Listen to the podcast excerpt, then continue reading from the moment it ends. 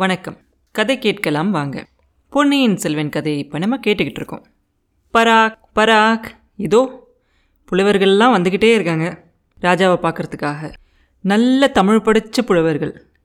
ஐம்பெரும் காப்பியங்களையும் படித்து கரைச்சி குடித்தவங்க தமிழில் என்ன பாடலை கேட்டாலும் அப்படியே தலைகீழாக கூட சொல்லுவாங்க. திருக்குறள் எல்லாம் அப்படியே மனப்பாடமாக தெரிஞ்சவங்க. அப்படிப்பட்ட நல்ல புகழ்பெற்ற பெரிய பெரிய புலவர்கள்லாம் ஒன்றா சேர்ந்து சுந்தர சோழ மகாராஜாவை பார்க்க வந்திருக்காங்க. அவங்களோட சேர்ந்து சின்ன பழுவேட்டரையரும் வராறதுக்குள்ள அந்த புலவர்கள் எல்லாம் உள்ளே வந்த உடனே சக்கரவர்த்தியை பார்த்த உடனே வாழ்க வாழ்க சுந்தர சோழ சக்கரவர்த்தி வாழ்க.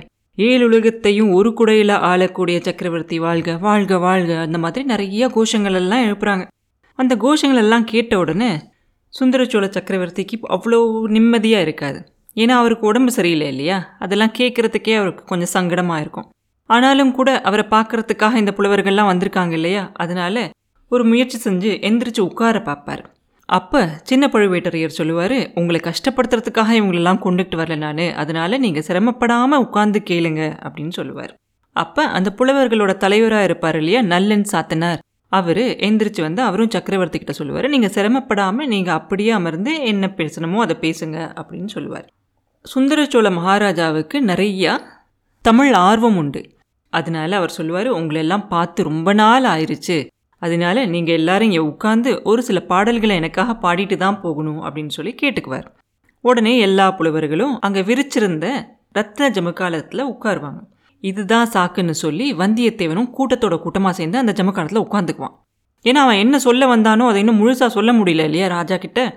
இன்னொரு சந்தர்ப்பம் கிடைச்சாலும் கிடைக்கும். அதனால கொஞ்ச நேரம் காத்திருந்து பார்ப்போம். அவசரப்பட்டு போக வேண்டாம் அப்படின்னு சொல்லி அந்த கூட்டத்தோட சேர்ந்து உட்காந்துக்குவான் சின்ன பழுவேட்டரையரும் இதை பார்த்துருவார். இவன் கூட்டத்தோட உட்கார்றது. அப்படியே அவருக்கு மீசை துடிக்கும். இவனை ஒரு நிமிஷம் கூப்பிட்டு வெளியில் அனுப்பிச்சிடலாமான்னு நினைப்பாரு. அப்புறம் இல்லை இல்லை இவன் நம்ம கண்ணு முன்னாடி இருக்கிறதா சரி அப்படின்னு சொல்லி அங்கேயே உட்கார்ந்துட்டோம் அப்படின்னு சொல்லி பார்த்துக்கிட்டே இருப்பார். அவனை பார்த்தும் பார்க்காம பார்ப்பார். அவர் காதில் இன்னும் அந்த இது ஒழிச்சிக்கிட்டே இருக்கும். அவன் சொன்னா இல்லையா கடைசியாக அவர் உள்ளே வரும்போது சக்கரவர்த்தி காது கிட்ட அபாயம் அபாயம்னு சொன்னா இல்லையா? அது அவர் காதில் ஒழிச்சுக்கிட்டே இருக்கும். சரி இந்த புலவர்கள்லாம் போகட்டும். அதுக்கப்புறமா இவன் என்ன சொல்லிக்கிட்டு இருந்தான் சக்கரவர்த்தி கிட்டன்னு இவனை பிடிச்சி வச்சு கேட்காம விடக்கூடாது அப்படின்னு நினச்சிக்கிறார். எல்லாரும் உட்கார்ந்ததுக்கப்புறம் மன்னர் சொல்கிறாரு புலவர்களே ரொம்ப நாள் ஆச்சு நல்ல தமிழ் பாட்டெல்லாம் கேட்டு. ஏதாவது புதுசாக ஏதாவது ஒரு பாட்டு இருந்தால் சொல்லுங்கள் கேட்கலாம் அப்படின்னு கேட்பார். அப்போ அந்த புலவர்களில் ஒருத்தர் எழுந்திரிச்சு சொல்லுவார் மகாராஜா நீங்கள் வந்து புத்த மதத்தை சேர்ந்தவங்களுக்காக அந்த மடாலயங்களுக்கெல்லாம் நீங்கள் உதவி செஞ்சீங்க இல்லையா? அதை பாராட்டி புத்த மதத்தில் இருக்க அந்த புத்த பிக்ஷுக்கள் எல்லாம் உங்களுக்காக உங்கள் உடம்பு சரியாகணும் அப்படின்னு சொல்லி தினமும் பிரார்த்தனை செய்கிறாங்களா அந்த பாடலை நான் உங்களுக்காக இங்கே பாடலாமா? அப்படின்னு கேட்பார் தாராளமாக பாடுங்க அப்படின்னு ராஜா சொல்ல அவரும் அந்த புத்த மடங்களில் பாடின அந்த பிரார்த்தனை பாட்டை பாடுறார். அதை கேட்ட உடனே அங்கே இருக்கிற புலவர்கள் எல்லாம் நன்று நன்று எவ்வளோ அருமையாக எவ்வளோ நன்றியோடு இருக்காங்க இல்லையா புத்த மதத்தை சேர்ந்தவங்க? அப்படின்னு சொல்கிறாங்க அப்போ சுந்தர சோழ மகாராஜாவும் சொல்லுவார் ஆமாம் அந்த மதத்தை சேர்ந்தவங்களுக்கு நான் செஞ்ச உதவி வந்து ரொம்ப அற்பமானது அதாவது ரொம்ப சின்ன விஷயம். அதுக்கு போய் அவங்க எதுக்காக இவ்வளோ பாராட்டுறாங்க? அப்படின்னு சொல்லுவார். அப்போ அந்த புலவர்கள் இன்னொருத்தர் சொல்லுவார் உங்ககிட்ட உதவி வாங்கினவங்க யாராக இருந்தாலும் பாராட்டி தானே ஆகணும். அதுக்கு நன்றி சொல்லி தானே ஆகணும். அது அந்த இந்திரனா இருந்தா என்ன சூரியனா இருந்தா என்ன சிவபெருமாளாக இருந்தா என்ன? அப்படிம்பாரு. சுந்தரச்சோழ சக்கரவர்த்தி கேட்பாரு அப்படின்னா என்ன சொல்ல வரீங்க அந்த இந்திரனும் சூரியனும் சிவபெருமானும் எதுக்காக இந்த சுந்தரச்சோழருக்கு நன்றி சொல்லணும்? அப்படின்னு கேட்பாரு அந்த புலவர் சொல்லுவார் அதுக்கு ஒரு பாட்டு இருக்குது அந்த பாட்டை பாடுறதுக்கு நீங்கள் அனுமதி கொடுத்தா நான் பாடுறேன் அப்படின்னு சொல்லுவார். சரி பாடுங்க அப்படின்னு சொல்லவே அவர் ஒரு நாலு வரி பாட்டை பாடுறார். அவர் பாடி முடித்த உடனே அங்கே இருக்கிற புலவர்கள்லாம் ஆஹா ஓஹோ நன்று நன்றுன்னு பயங்கரமாக பாராட்டுறாங்க. சுந்தர சோழர் முகத்துலேயும் ஒரு சிரிப்பு வருது. லேசான சிரிப்போட கேட்குறாரு இந்த பாடலோட பொருள் என்ன? அதாவது அர்த்தம் என்ன? அப்படிங்கிறத இங்கே யாராவது ஒருத்தர் சொல்ல முடியுமா? அப்படின்னு கேட்க நிறையா பேர் எந்திரிச்சு நிற்கிறாங்க நிறையா பேர் எந்திரிச்சு நின்ன உடனே நல்லன் சாத்தனாருங்கிறவர் எந்திரிச்சு உடனே மீதி எல்லாரும் உட்காந்துடுறாங்க அவர் இந்த பாடலுக்கு பொருள் அதாவது அர்த்தம் சொல்கிறார் ஒரு சமயம் இந்திரனுக்கும் விருத்ராசுரனுக்கும் அப்படிங்கிற ஒரு அசுரனுக்கும் ஒரு போர் நடந்துச்சு. பயங்கரமான போர் நடந்துச்சு. அந்த போரில் இந்திரனோட யானையான ஐராவதம் இறந்து போயிடுச்சு அப்போ இதுக்கு மேலே எப்படி போர் செய்கிறது அப்படின்னு இந்திரன் யோசிச்சுக்கிட்டு இருக்கப்ப அவன் கீழே சோழ நாட்டை பார்த்தானான் பார்த்துட்டு சுந்தர சோழர்கிட்ட வந்து கேட்டானா எனக்கு இந்த மாதிரி இந்த போரை தொடர்ந்து செய்கிறதுக்கு ஒரு யானை வேணும்னு வந்து கேட்டானா சுந்தர சோழரும் அவனை கூட்டிக்கிட்டு போய் இருக்கிற யானைகள் எல்லாம் காட்டினாரா.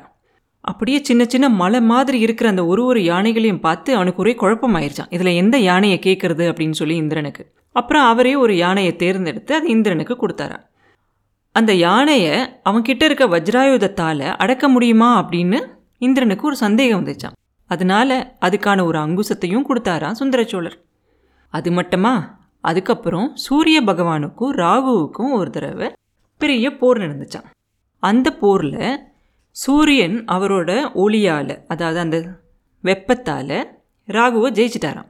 ஜெயிச்சாலும் கூட ராகுவோட விஷத்தால் சூரியனோட ரதத்தில் இருந்த அந்த ஏழு குதிரைகளும் இறந்து போயிருச்சான் மேற்கொண்டு அவரோட பயணத்தை தொடரணும் அப்படின்னா அவருக்கு குதிரைகள் வேணும். அப்படிங்கிற சமயத்தில் சுந்தரச்சோழ மகாராஜா வந்து அவரோட இதில் இருந்து ஏழு குதிரைகளை சூரியனுக்கு கொடுத்தாராம்.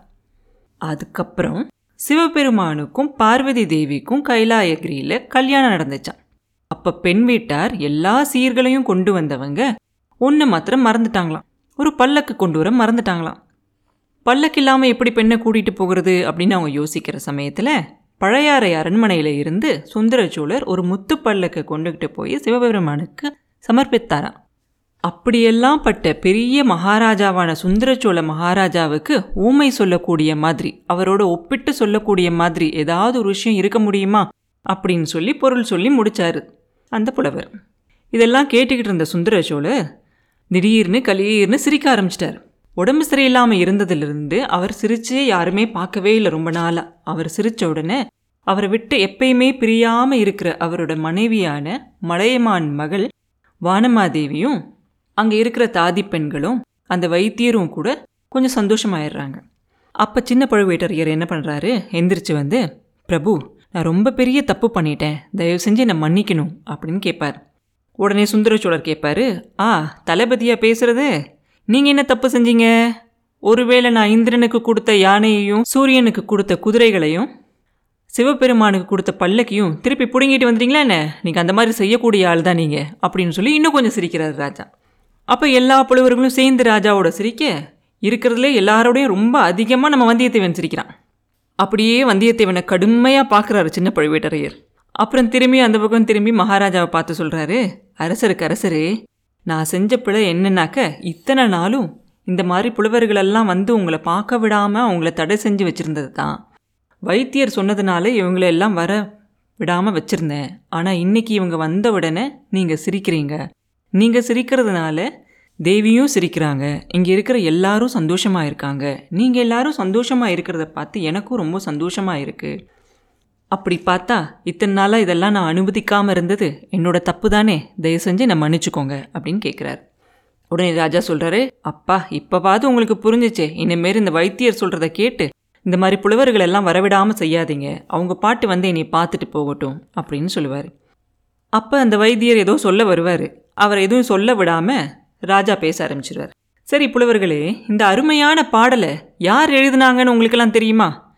அப்படின்னு கேட்பார். அப்போ திருப்பி அந்த புலவர்கள் சொல்லுவாங்க அதுதான் எங்களுக்கும் இவ்வளோ நாளாக தெரியலை. நாங்களும் அவரை தான் தேடிக்கிட்டு இருக்கோம். அவரை ஒரு வேளை கண்டுபிடிச்சா அவருக்கு கவி சக்கரவர்த்தின்னு ஒரு பட்டம் சூட்டி அவரை ஒரு சிவிகையில் வச்சு நாங்கள் எல்லாம் தூக்கிக்கிட்டு போகணும்னு காத்துக்கிட்டு இருக்கோம் அப்படின்னு சொல்லுவாங்க. அப்போ ராஜா மறுபடியும் சொல்லுவார் இதில் ஒன்றும் வியப்பான ஒரு விஷயம் ஒன்றும் இல்லை. ஒரு நாலு வரி கவிதை அதுவும் முழுக்க முழுக்க பொய்யா எழுதின ஒருத்தர். அவர் பேரை எதுக்காக எல்லாரும் தெரிஞ்சுக்கணும்னு நினைக்க போகிறாங்க அதனால தான் யாருனே தெரியாமல் இருக்கார் போல் அந்த புலவர் அப்படின்னு சொன்ன உடனே எல்லா புலவர்களுக்கும் அப்படியே ஈ ஆடாமல் உட்காந்துருக்காங்க உம்முன்னு. இந்த நிலைமையில் என்ன ஆகுது? நம்ம வந்தியத்தேவன் எந்திரிச்சு துணிச்சலாக பதில் சொல்கிறான் பிரபு அப்படியே இதை ஒன்றும் ஒரே அடியாக பொய்ன்னு சொல்லி சொல்லிட முடியாது. இந்த மாதிரி சம்பந்தமே இல்லாத ஒரு விஷயத்த நடக்கவே முடியாத ஒரு விஷயத்த பொதுவாக இருக்க ஒரு மக்கள் சொன்னாங்கன்னா அது பொய். அதே ராஜாங்க நிர்வாகத்தில் இருக்கிறவங்க சொன்னாங்கன்னா அது ராஜதந்திர சாணக்கியம். அதே விஷயத்த கவிஞர்கள் சொன்னாங்க அப்படின்னா அது கற்பனை அணி அலங்காரம் இல்பொருள் ஊமை அப்படின்னு இலக்கணம்லாம் சொல்கிறான் வந்தியத்தேவன். அங்கே இருக்க புலவர்கள் எல்லாம் உடனே அவனை பார்த்து நன்று நன்று நல்லா சொன்னப்பா நல்லா சொன்னப்பா அப்படின்னு சொல்கிறாங்க சக்கரவர்த்தி உடனே வந்தியத்தேவனை பார்த்து சொல்கிறாரு ஓ நீ காஞ்சியிலேருந்து ஓலை கொண்டு வந்தவன் தானே? கெட்டிக்கார பிள்ளை என்னை நல்லா மடக்கிட்ட போ அப்படின்னு சொல்லுவார். அதுக்கப்புறம் மறுபடியும் அந்த சபையில் இருக்கிற புலவர்கள் எல்லாம் பார்த்து சொல்லுவார் புலவர்களே பாடல்லாம் ரொம்ப நல்லா தான் இருந்துச்சு. அதை பாடினவரை கண்டுபிடிக்க வேண்டிய அவசியம் உங்களுக்கு இல்லை. ஏன்னா அந்த புலவர் எனக்கு ஏற்கனவே தெரியும்.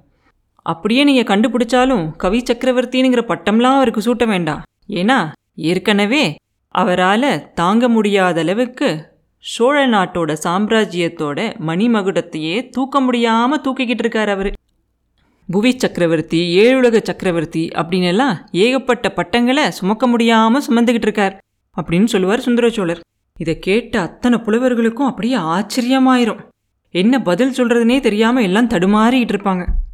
அப்புறம் என்ன நடந்துச்சு அப்படிங்கிறத அடுத்த பதிவில் பார்ப்போம் மீண்டும் உங்களை அடுத்த பதிவில் சந்திக்கும் வரை உங்களிடமிருந்து விடைபெறுவது உண்ணாமலே பாபு. நன்றி.